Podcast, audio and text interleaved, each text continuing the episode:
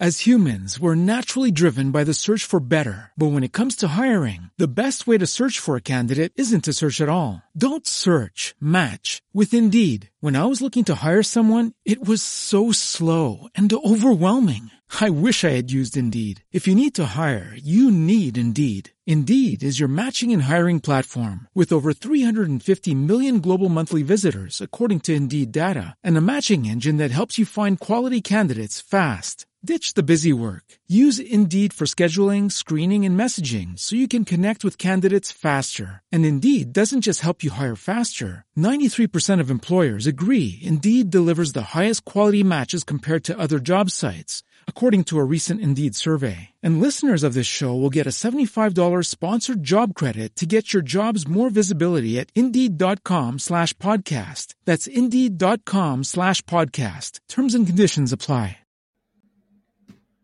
Hey, good morning and welcome to Breakthrough Walls. I'm Ken Walls and I'm your host. And I have a special guest on today. Can't wait to introduce you guys. Stay with us.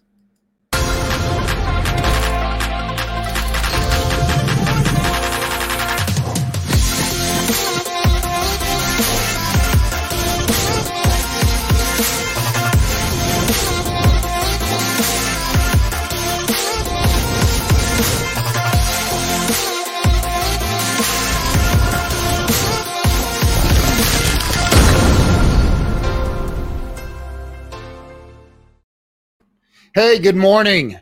And today I have a um, special guest on that this guy has he's written a book, he's a he's a life coach, he's he's definitely broken through some walls in life.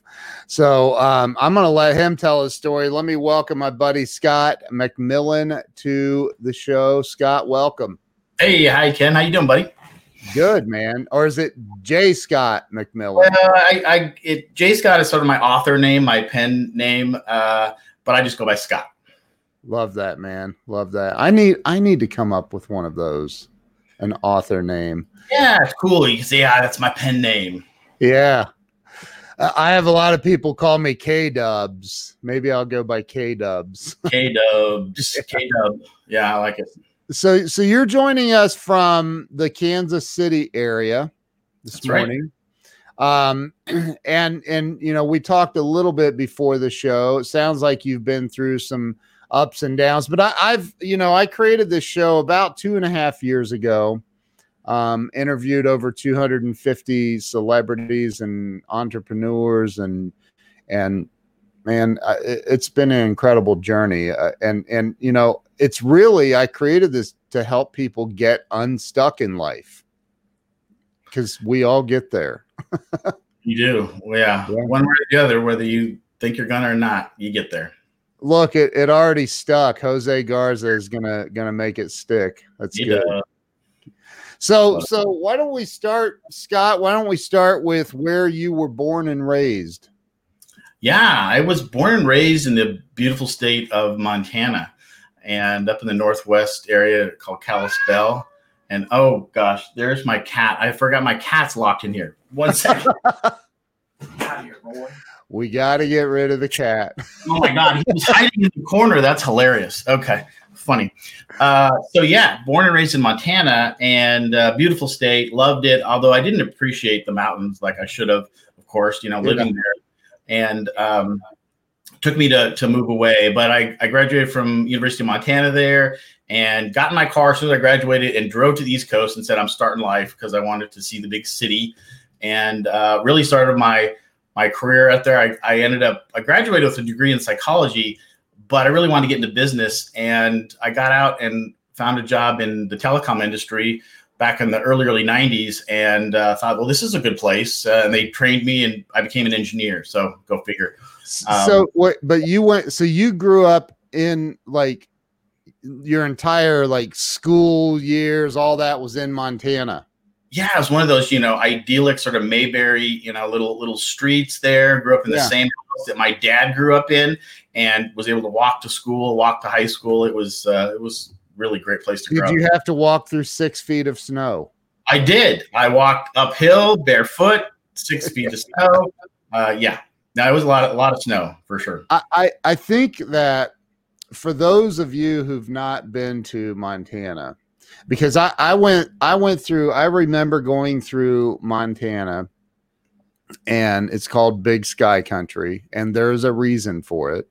Um, it is. That's the reason. Like you can literally see Mars. Like you can see everything from there. Every star, every at night because there's not a lot of you know lights. You can see every star. It's it's unbelievable. And I was driving through Montana on my way to Seattle, and it was nighttime.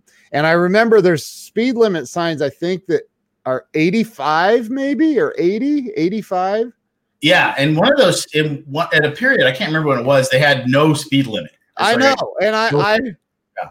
i heard that and this has been almost 20 years ago and and i was i was driving and i i remember thinking i know there's a speed limit sign of 85 or whatever it was but i'm like you know what? I'm just gonna push it and do 100 so i'm doing 100 miles an hour flying through Montana because you have to. It's freaking massive. Otherwise, it'll take you six days.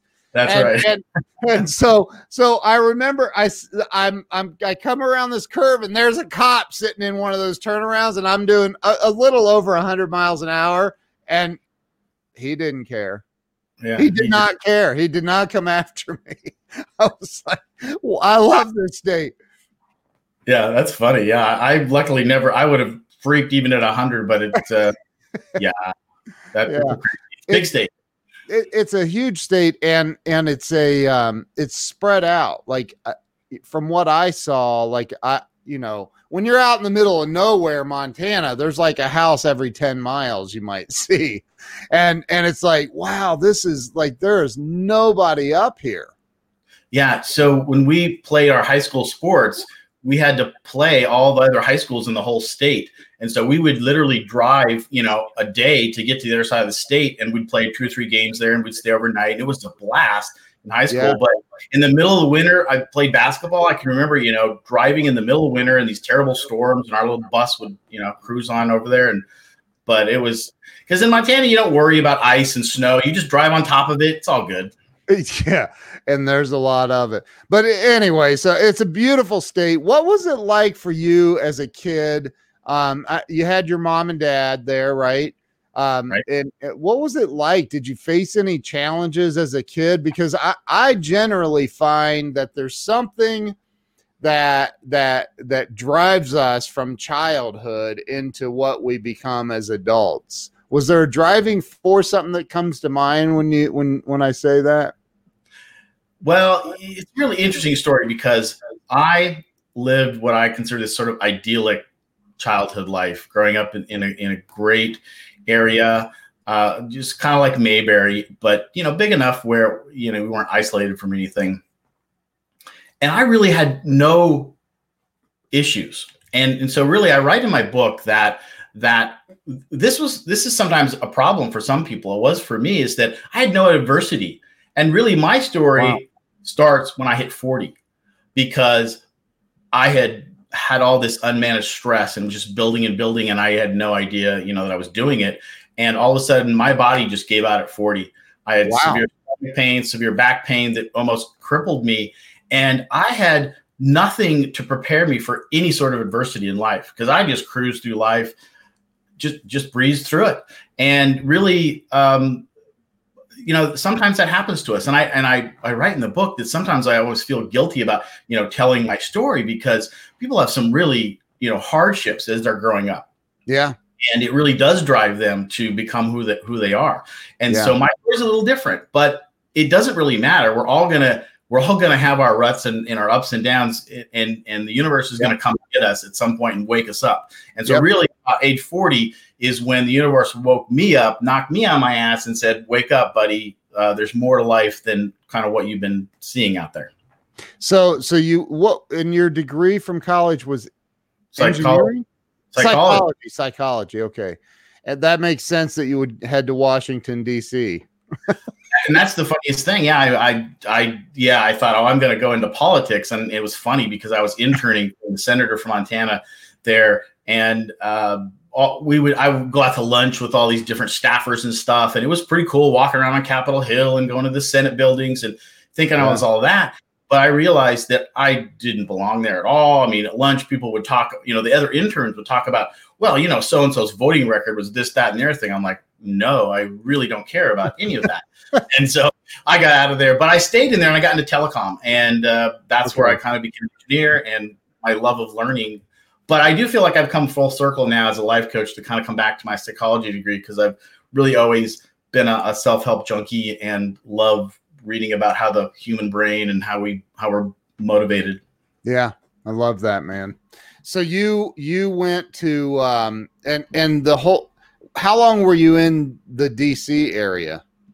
10 years. Uh okay. 10 years explored everything, but I, I I got into my career basically there, met my family, got married, started a family there. Okay. And then I ended up moving to Kansas City about 12 well no about 25 years ago. Yeah. Wow. So, um, and in in Kansas City, were you still in the telecom?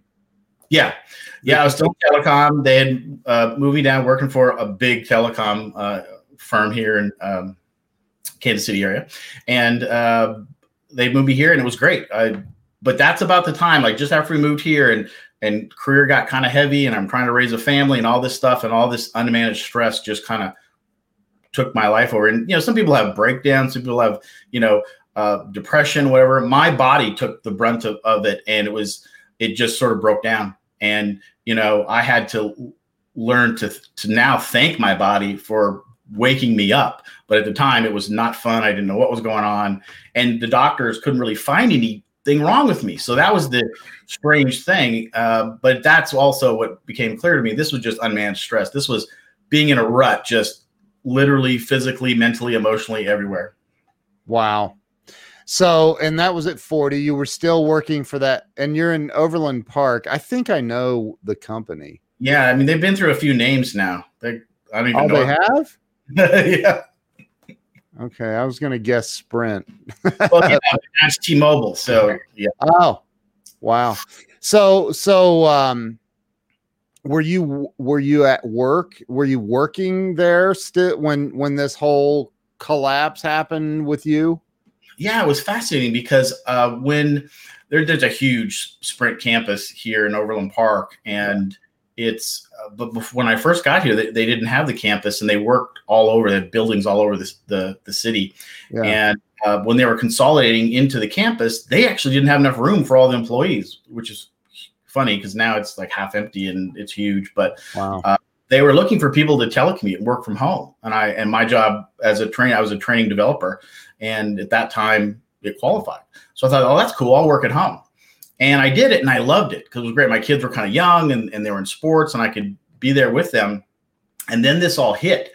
So it was a blessing and a curse because the blessing, of course, I could work in my sort of, uh, you know, corrupted situation with my stomach and my back. I could actually still work because I was working at home. Yeah. But what it did is it sort of allowed me to kind of wallow in that for longer than I probably should have because I could kind of get away with it.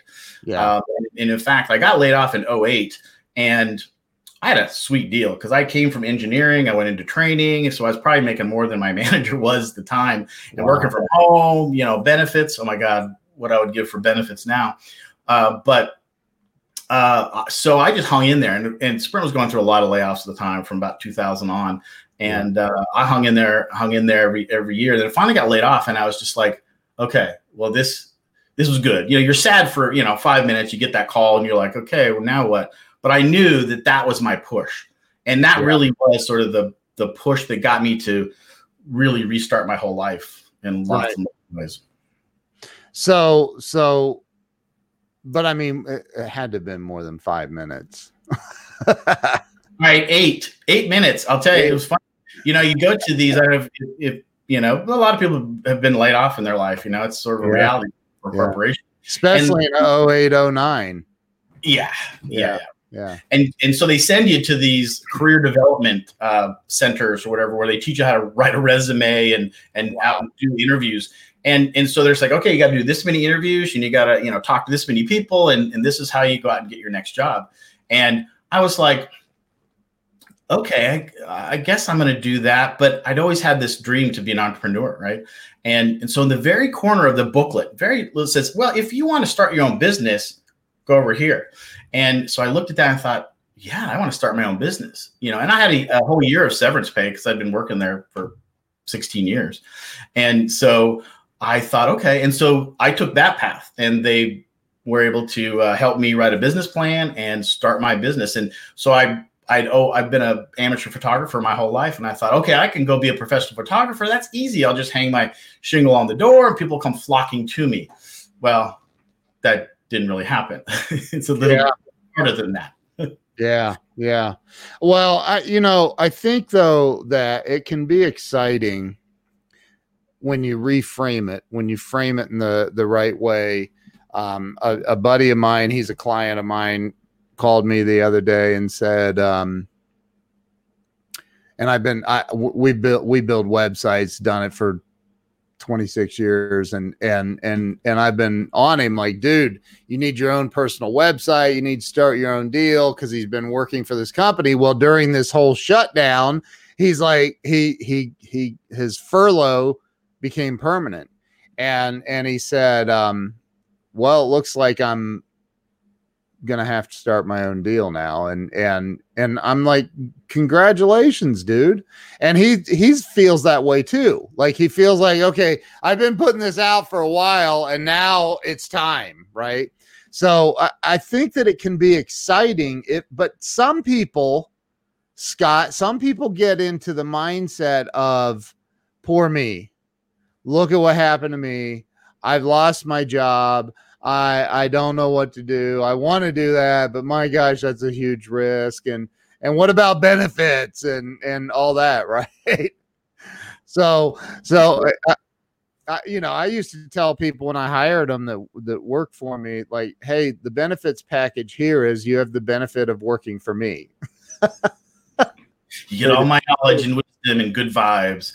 And yeah, I mean, the benefit is is yeah, you, are free to do what you want to do. Probably yeah. work you know some of the hours you want to work. You you've yeah. got uh, op- options, and uh, it, so it really is a catch twenty two. And I found that that after being, I, I, really you know after I graduated from college, I had been working in corporations, you know, the whole time, and entrepreneurship is so different. And it took me, I, I kind of laugh and joke. It took me about six years to kind of get the corporate stink off, you know, just kind of like how to figure this out and not just, you know, you're going to get a paycheck every day and the, the benefits are going to come. And so uh, you just have to have a completely different mindset. Yeah.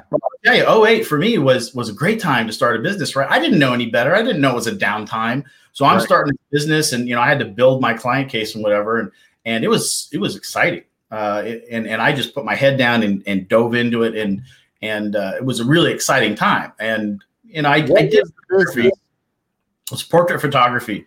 Okay. And so I was taking pictures of you know families, little kids, and high school seniors, and and it was fun and I was learning the craft, but it was it was overwhelming. I had to learn, you know, I, I knew my way around a camera for sure, but taking professional portraits is a, you, you need some some skill and some lighting stuff, which I really enjoyed as an engineer. I dove into that, but you also need to know how to make everybody happy and comfortable and smile and and and that was fun. But I'd been working with you know corporate, you know, stiff white shirt collar, you know, guys for a long time, and so working with families was a little bit different.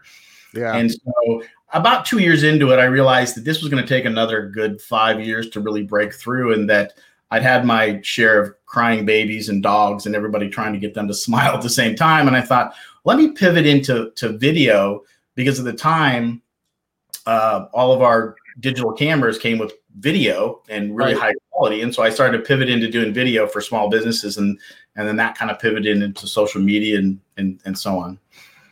Wow that's pretty cool. So you you but you didn't know video.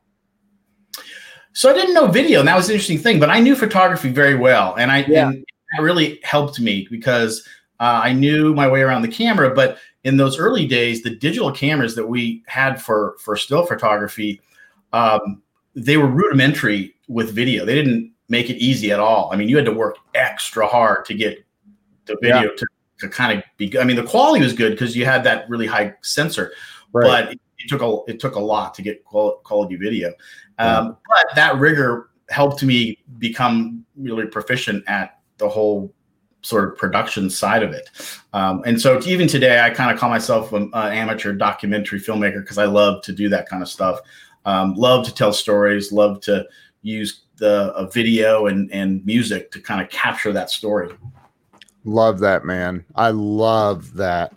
I love. I, am with you, man. I, I I love video. I've been doing video for a long, long time. I, I was started doing. I started doing video stuff before YouTube came out. So I've been doing yeah. it a long time, and I, I I think that people are missing the boat if they're not using video eh, for their business that is so so you you started doing this photography the video stuff you started doing all of this and and um I mean, how did that the video when you moved into that? How did it go? How did it start going for you?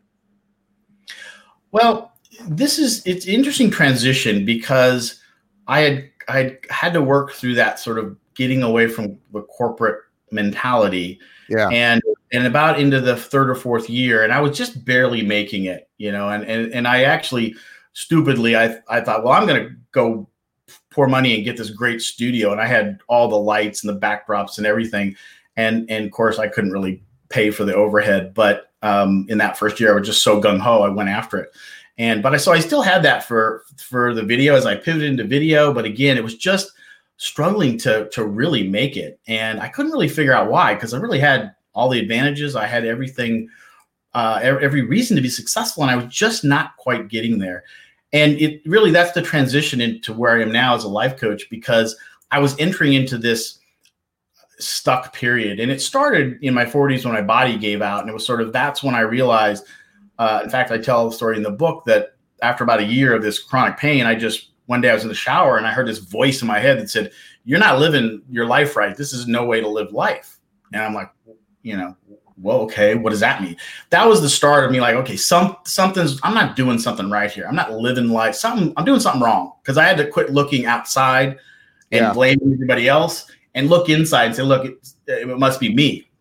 That was the the stretch of a long stretch of trying to figure out what this was, but it it's led me to where I am now as a life coach and and to get through those stuck periods. But um, back to that to the answer to that question so it, it, was it was fun. I was learning, which is my love zone. I love to learn, but yeah. I wasn't successful like I, I, I knew I could be. And part of that was was this rut. I hadn't quite cleared some stuff. So as I started, I journaled a lot and I looked into like why you know why am I not? And I go to therapy and different things, and it really was I started to un- unearth some of this childhood stuff. You know, we talked about at the beginning that they're yeah. usually beginning some stuff and and some stuff that that I had to go back to that and find out what were some of these limiting beliefs that I created when I was really young that have carried into my adulthood and really are sabotaging me. They were they were sabotaging me. And I, I find that a lot of people have that, but you just push through it. You don't really know. And if you don't have a propensity to kind of stop, slow down, look within, and even look backwards, which that's not taught to us. That's not our culture to stop right. smelling roses and go back and look at this. Um, right. Right. And so that's what I did. And, and as I was writing this journaling, this book kind of formulated. And I found a guy named Joseph Campbell who created the hero's journey. And we'll, we'll talk about that uh, in a minute here. But uh, that's when the book came out. And I realized there's probably a lot of people that have had ups and downs, had good careers at times, good marriages, good families, everything, but have hit a rut and they're stuck and they don't know how to get out of it. Yeah. And at this by this time, I had gotten divorced. I had the health problem kind of got better after I got divorced. I started a new business, kind of started a whole new life, and slowly, you know, physically and mentally, I was healing. Um, yeah. But I was still stuck in the business. The business wasn't connecting and as successful as I knew it could be, and so this was part of that. And as I realized that I was healing myself and this book came out that it could probably help some other people. So I went and got certified as an NLP life coach and started working with people on this kind of eh, how to get unstuck. And that, so that is- I really found my sort of found my juicy purpose. And so now I pop out of bed and I can't wait to get to work. And that was really the key to why I wasn't successful before was that the video and, and the photography were fun, but they really weren't my passion. And I right. had to feel what was that passion. NLP is really cool. I, I'm uh, in a in a group with a guy named Joe Soto. I don't know if you've heard of Joe or not, but mm-hmm. um, he's a master NLP certified um, trainer or teacher, or whatever. Um, Wyatt Woodsmall is one of the found not founders, but he worked directly under um, I forget who, but he taught Tony Robbins NLP, Wyatt Woodsmall. And I'm in a group with Wyatt and Joe Soto and learning a lot more. I've studied NLP for years myself, and I, I, I find it unbelievably fascinating. And and I think that people really need to learn a little bit more about about that and, and the impact that it can have in their lives in a positive way. So yeah, I agree. It's one yeah. of those one of those areas that you know you got some bad press for a while, like people were going to manipulate you with these you know NLP techniques and so on. Um, and and that's really the bad rap because is really when it comes to it, it was it was it's understanding human behavior and yep. just when you're communicating how best how do other people communicate because everybody communicates different and to understand that so you can work with people because you understand how they communicate how they're motivated and you can ask better questions yeah, I, I agree. So you became certified, and you said that was how long ago? A couple years ago? Yeah, about two and a half years ago. Wow. Um, and and then you moved into life coaching. So you went from photography and well, hold it. You went from telecom engineering into photography, video, and then life coaching. Right. Makes perfect sense. Perfectly, perfectly. So, what was the was there a a catalyst that kind of made you go, I, I, need to get into life coaching? Yeah, the catalyst was was writing the book. I actually wrote a book. Uh, uh, my first book was in internet marketing. I had been a corporate trainer for a long time, and then I had done internet marketing with the video and so on. And it was uh, it was called Monetize Your Message, and was how to take um, how to create an online course and then sell it on the internet which okay. a lot of people are doing. Uh, I didn't yeah. really put it, it was more of a calling card, uh, but it's still out there on, on Amazon. But that would give me a taste of, of, writing. And then so as I was, but I didn't really think too much of it. And as I was journaling a lot to kind of heal and understand what was going on, why wasn't I successful, and so on, uh, this book sort of formulated and it took on its life. And then I said, okay, this is going to be a book. And and at that point, when I was finishing the book, it was clear that I wanted to take this message out. And I thought, well, I've got a psychology degree. Maybe I'll go back and get my master's and, and go into therapy. But I really didn't want to go down that route necessarily. I wanted to help people that were more like me, sort of yeah. uh, really therapy, but they needed help. They needed a coach to help them get to that next level, get a new perspective.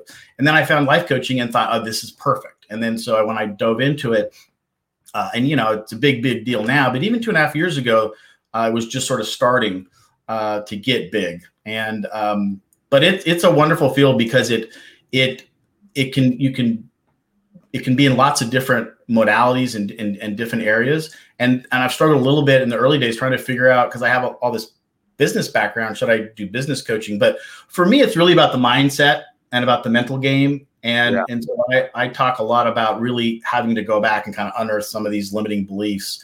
And, you know, we don't go into psychotherapy, but I have a, a, technique that I use that I wrote in the book using the hero's journey to go back and to understand really what was going on in your life and where were you when you were sort of in this hero's journey. Yeah. And there's 12 stages in the hero's journey. And so I actually take people through all 12 stages and say, where were you in stage one in your life? And we talk about that. And where were you in stage two? And we move through that. And as we do, we really understand what was going on, what created some of those limiting beliefs. And then the second part is now that we know what those are, let's figure out how to turn those around, make those into positive, powerful uh, beliefs. And then I, I, then I really go into a lot of meditation and visualization work, and um, that whole energy side is is now becoming more and more important to me because it's so important to really just one have a positive attitude, positive thinking, but use you know calm down, go go within yourself, and really focus on that future that you really want to be, and sort of ingrain and rewire the neural networks that you know we all have in our brain. So neuroplasticity, visualization, energy. I could talk about that forever also. So um, I'm going to go out on a limb and guess that you are a fan of Dr. Joe Dispenza.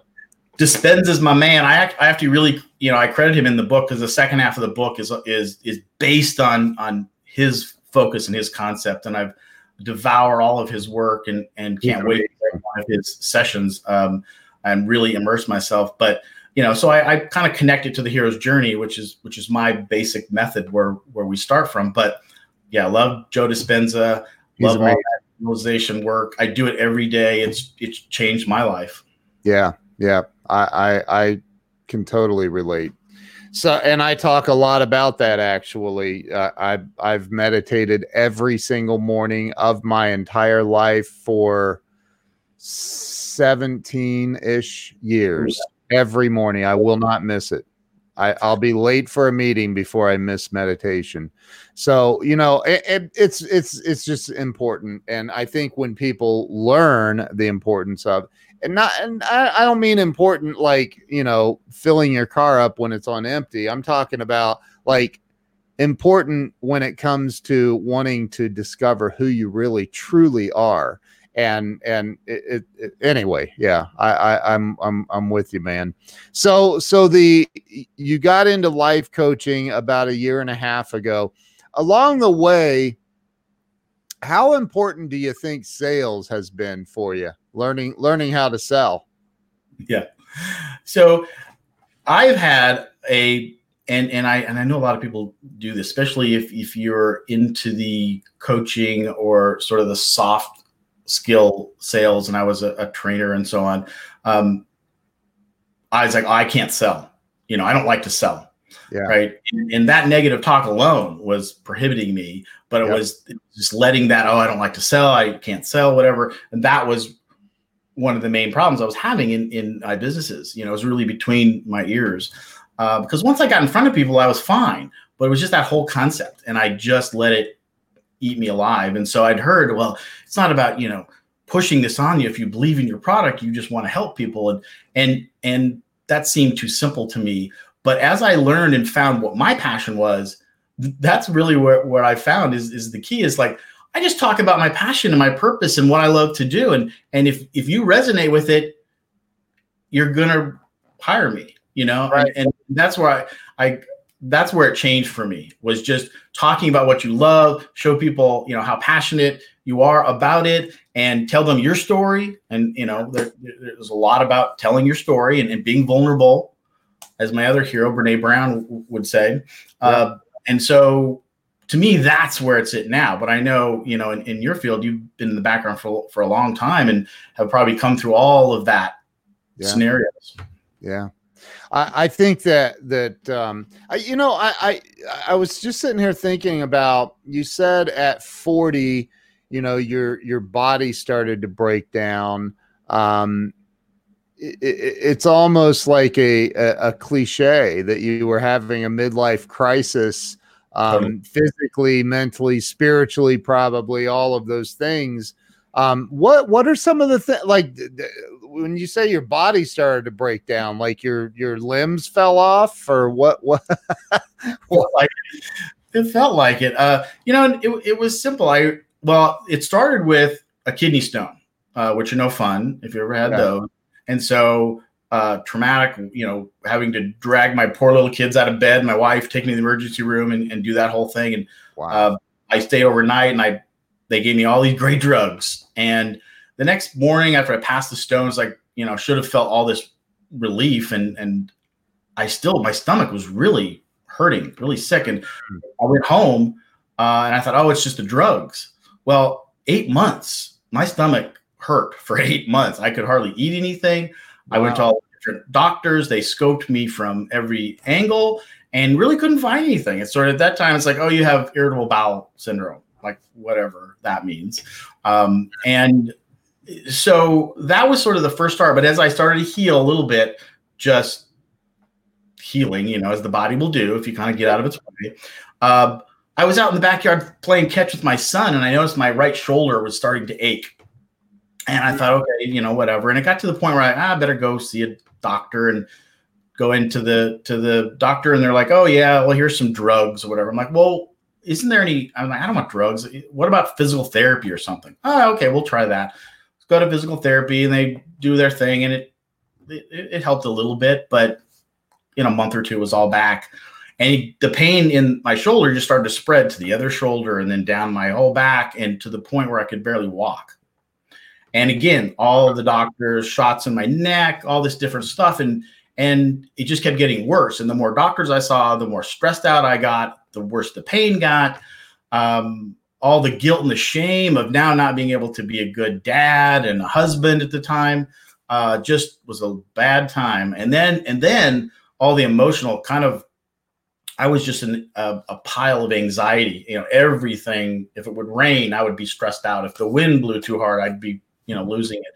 Just a really dark time where my body was mentally and physically was just crumbling, and uh, and and the doctors weren't going to help. And so it was that time in the shower that said, "Look inside," and that's when I started to say, "Well, maybe it's this stress thing. What's that all about?" And I went on kind of a quest to find out what stress was all about, and um, that's when it started to kind of go inside. And it was a long time. It was another good 10 years before I started to really kind of uncrack the code. And then it was, well, I guess it was 16 or so years then when I finally was writing the book and, and really understanding this stuff. But it was a it was a long haul to just kind of keep moving forward and digging deeper and peeling that onion back. Yeah, internal kind of what's underneath there, what's underneath there. And the thing that I have to, you know, tell people is that you know, we want a pill, we want to fix stuff fast, and this kind of stuff just isn't that way. You've got to have the patience and and but just take baby steps and keep going forward. Uh, and, although although and i agree with you but there uh, don't don't you agree that if if you have the right tools it's it's learning how to use those tools that takes the time once you have the right tools it can happen quickly well, I've seen now that I'm kind of more adept at this, stuff happens quickly. But yeah. back in the days where I really didn't know what I was doing and I was experimenting and I was resistant because, you know, we're resistant. And in the hero's journey, we talk a lot about refusing the call. I mean, the you're going to get the call to adventure and we're going to refuse it because we're afraid. We don't want to change. We don't know what's on the other side. And and so I kept refusing the call and going back to my, you know, what was known, even though it wasn't good, it was better than going to the unknown, right? There's so, another, there's another buddy of mine, Joe Ingram. You should meet. He's a he's an NLP expert as well. Nice, great guy, great guy. Yeah, and he says the change can be quick, and and it, it really can. Um, and that's the key is one to get the right people to help you because we all we all need some help. Yeah. And and I kind of fought that and kind of was going it alone, going alone. And I think if I'd have found some teachers and mentors earlier, uh, yeah. it would have happened a lot faster. And yeah. now I can I can manifest stuff like this. You know, I talk about you know the met, the meditation and the visualization work, um, but my muscle is is honed now. Back then it was weak. Yeah, yeah. Wow, that's awesome, man. So you you um so you started the the life coaching about a year and a half ago and that that's that's going well when did you write your most recent book? And why don't you show that book to everybody if you would? I'm going to give you full screen here. Yeah, this is uh, Be the Hero of Your Life. And I published, so it's interesting. I actually published twice. I published with a, um, I, I both times I self published. The first time, though, was with a division of Hay House. Uh, and they had some restrictions on what I could do and how I could price it and so on. And so I, I wanted to rewrite it. So I think uh, so it was early 2019 when I first published, and then I got the book out there and got people to read it and comment on it and got some reviewers, and then I republished. But I had to rebrand. My original cover was blue, and it had it had a whole different thing. I had to completely rebrand it, same name, and I rebranded. I had had this new cover, and I love my new cover now. Um, and so it uh, it really resonates now with with you see this guy, and he's he's got all this chaos going on in his life, but he's got his cape on and he's leaning into it and he's working and he's he's figuring out through yeah. the journey how to get unstuck and move his life forward. And that really was me. Um, and so I republished in uh, December of um, yeah of this year, 2020, and uh, have gone out and, and, getting on the sort of the, the book touring circuit and get it into bookstores. I've actually got a book signing in uh, Barnes and Noble here in Kansas City in the 18th of July. So it'll be interesting to see uh, how that'll go with masks and the whole thing. But um, now, uh, now you you you you you you republished in December of 2019. Yeah, in December of 2019, excuse me. Yeah. And and it's like years 20 2020 is a blur. Come on. I know. it's like what year, what what's going on this year? I know. Uh, I know. Yes. And so yeah, so it's been exciting and and all the long kind of working with with coaches and it's funny I I actually have started a, a men's group that we could get together and talk about some of this stuff on and was going to be a local group and we had our first local group um what was it June, February, I think. And then this all COVID thing hit or whatever, and we've pivoted. Uh, and I'm working with one of my mentors, uh, Adam Galad, and we call it the Bold Life Brotherhood. And basically, we've pivoted online. So I'm just about to turn that back on and, and do men's groups where we talk about the hero's journey and about living our purpose and what it's like to be a bold man.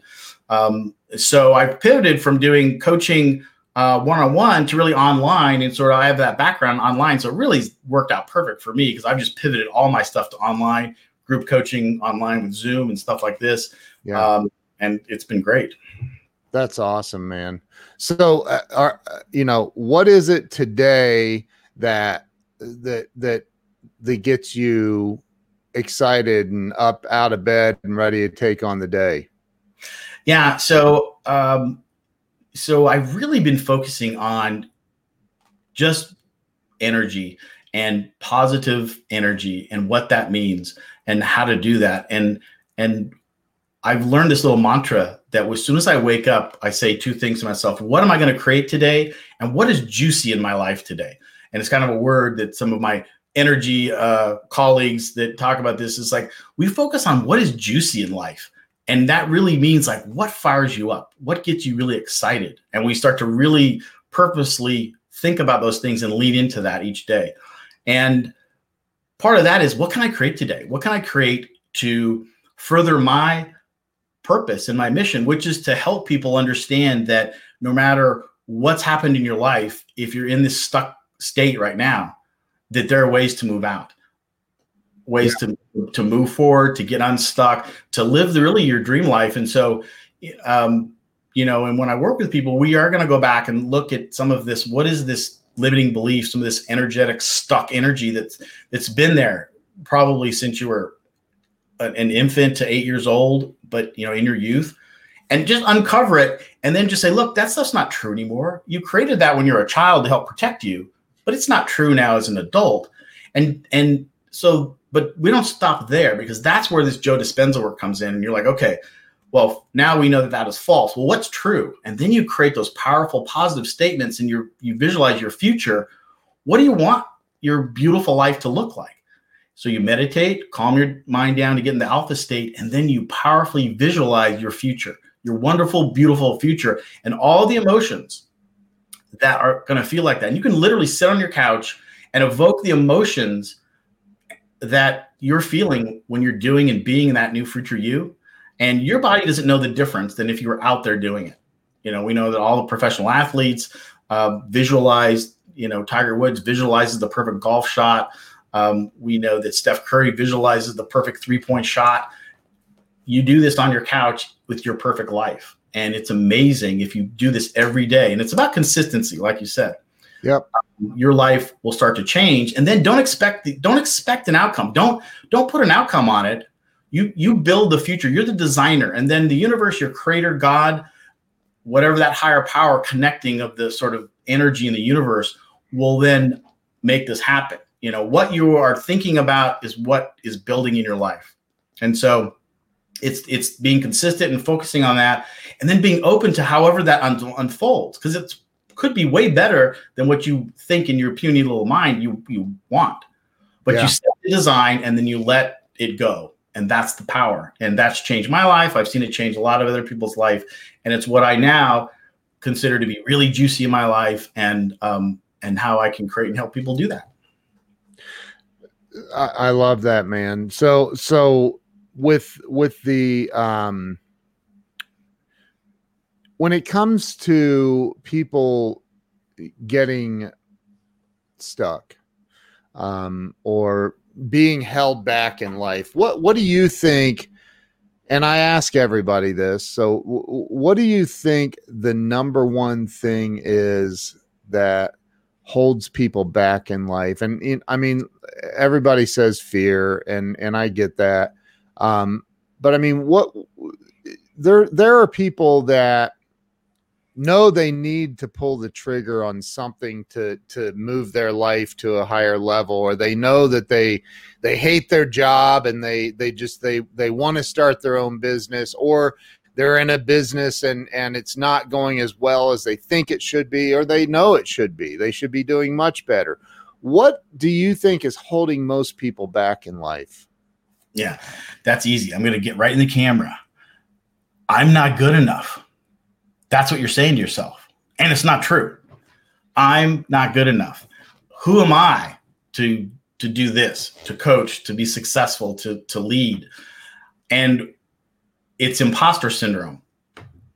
And it's false.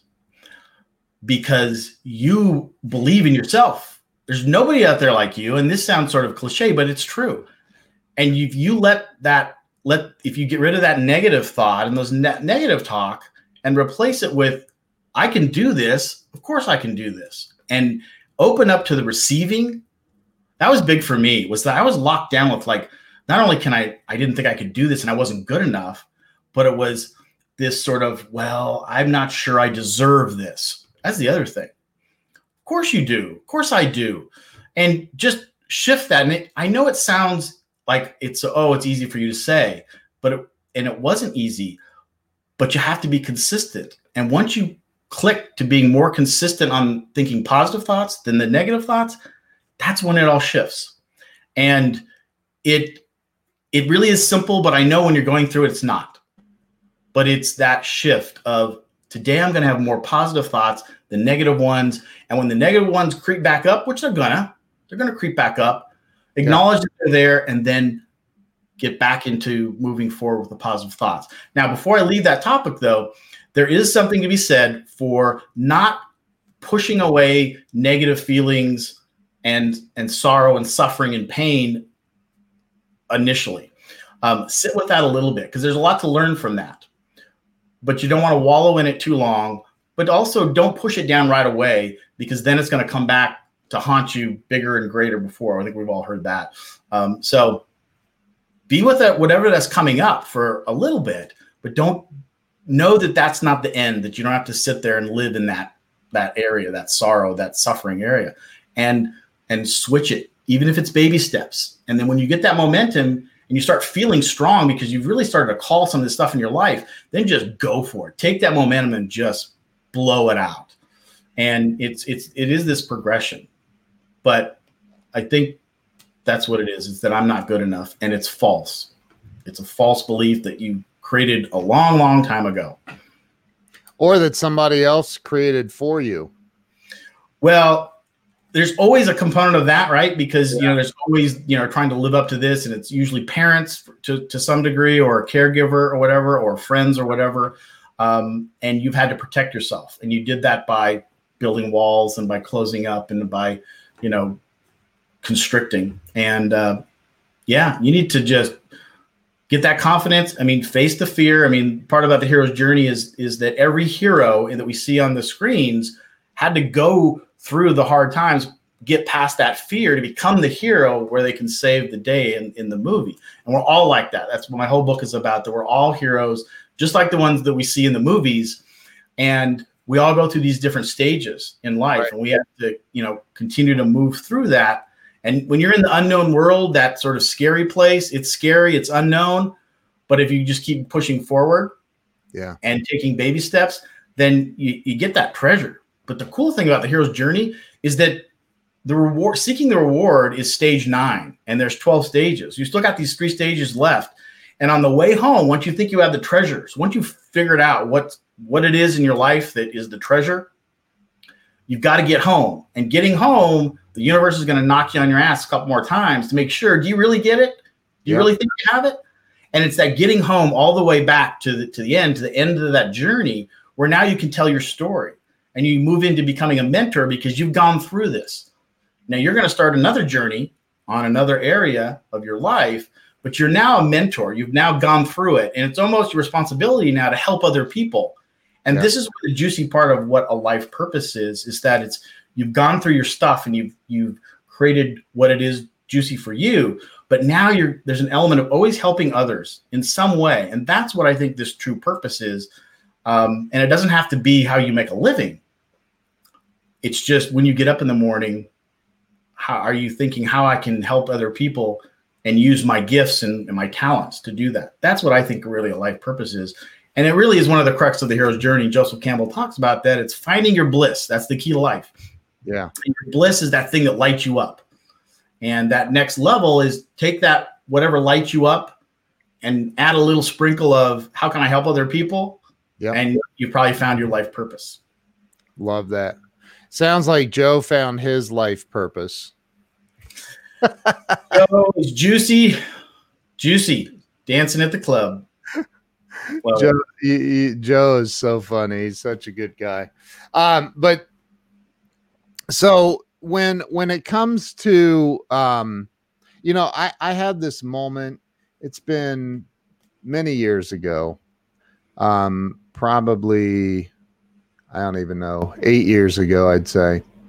Um, I had a bunch of employees in this office, and and one of my employees comes walking in. he says, "Hey, boss, there's some dude out in the parking lot looking in the windows of your SUV." And I go, "I'm on a phone call, dude. Tell him to get the hell out of here." And he says, uh, "Well, I would, but he's got it blocked with his tow truck." I was like, oh no, this is not happening right now, you know. And and so everybody was getting paid except for me and the bank, um, and and and so I could not convince this dude to not take my car, and um and and it was one of the most humiliating moments of my life. And and you know there are people right now that are in that place that maybe their car was just repoed. Maybe the the electric's getting shut off tomorrow. Maybe they're they're they're at the end of their rope and they don't know what to do. They've tried everything. At that moment i really felt like man i have tried everything to keep this thing going and and it's just not working. And i just lost my car and all of this stuff right? And and and so what do you say to somebody that's at that place that I mean, dude, I, I have a friend that runs the suicide hotline here in, in the state of Ohio. He's the head of the the well, I lost you there, Scott. Yeah, I don't know why that happens, but there we go. Happened that happened earlier. Um, but you know, the um and suicides are through the roof right now. I mean, w- what do you say to somebody that's there, that's at that place where, where they've given up hope, they've lost all hope, and they don't know what to do? If they called you right now, what would you say to them? Well, the first thing is, is yeah, to just breathe and and to try to calm your body down because when you're when you're revved up, it's it's hard to to think clearly, but and and this is where it's delicate because if they're really if you're really on the edge um that the first thing is to just calm down and i would probably do some breathing exercises and just you know just just just you know just stay with me for a minute. Just just breathe you know just calm down a minute. Because i've been there. I've been where i've having these panic attacks right? Gosh where does that keep happening? There we go.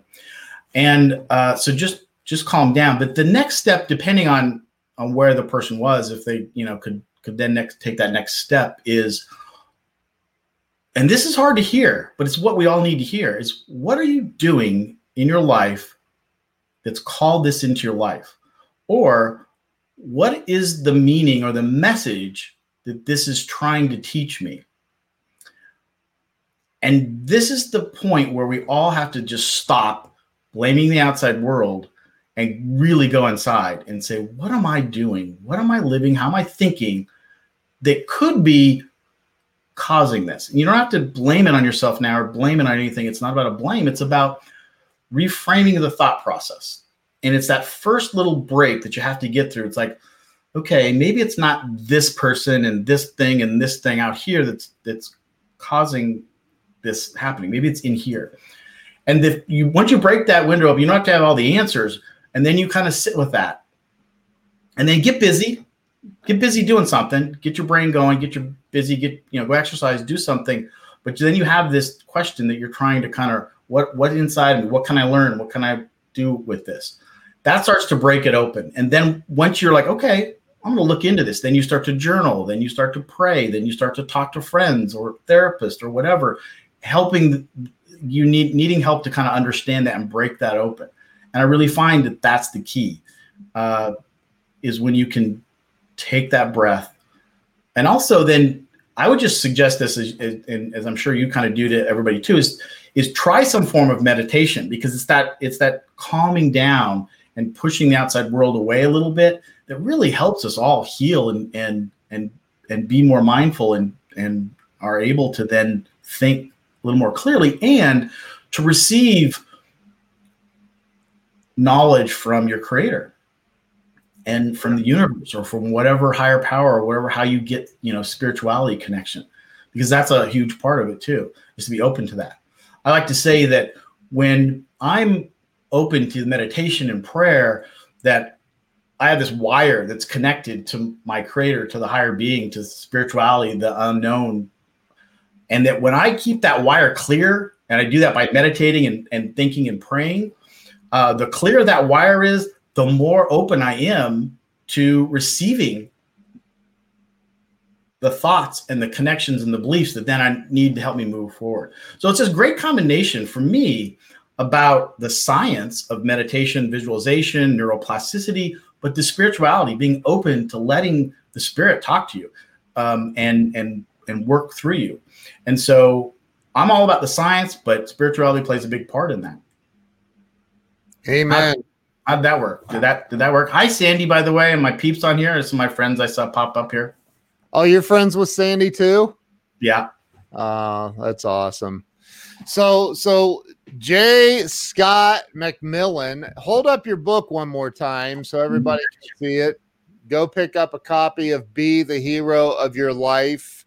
I'm sure it's available on Amazon. You bet. Well, all books are sold. I'm actually working on the audio book right now. So for the audio people, soon it will be out on Audible. That's awesome, man. That's so awesome. So, Scott, thank you. I appreciate you coming on. Where's the best place for everyone to follow you? Yeah. So, jscottmcmillan.com. Okay. Are, are you on social media? You you active? Media. If you hit hit my website, you can find all my social media. I've got a YouTube channel. Love to make videos, of course. Love to talk about the hero's journey. Uh, love to come back sometime. In, if, how much you know about the hero's journey, but we could geek out on Joseph Campbell and the hero's journey. Uh, we could do that a whole hour, and then we'll do a Joe Dispenza version too.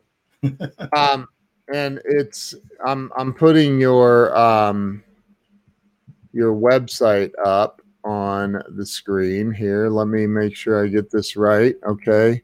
Um, is that correct? Yeah, that's it. Boom. So go over to jscottmcmillan.com and and follow this dude, man. He's you're you're awesome. I I, I really appreciate um thank you. Appreciate you coming on today. It's incredible. Well, I am uh, thrilled to be here. I watch your show. I love some of your guests. A lot of my friends watch your show, and and it's just good, uplifting, energetic information, and you know, it's had good good information about you know business and life, and and it's all good, man. I appreciate being being on. Man this this has been great. So everybody make sure you go follow scott. Look him up on on his website. Check him out on social media. Scott thank you. Hang with me. I'm going to end the live stream but stay with me and we can chat for a minute. Thank you to everybody that's been on here today and anyone that shared this out. You rock. You're amazing. I appreciate that. Appreciate you sharing scott have a great day. Thank you so much. You bet. Bye everybody. Bye bye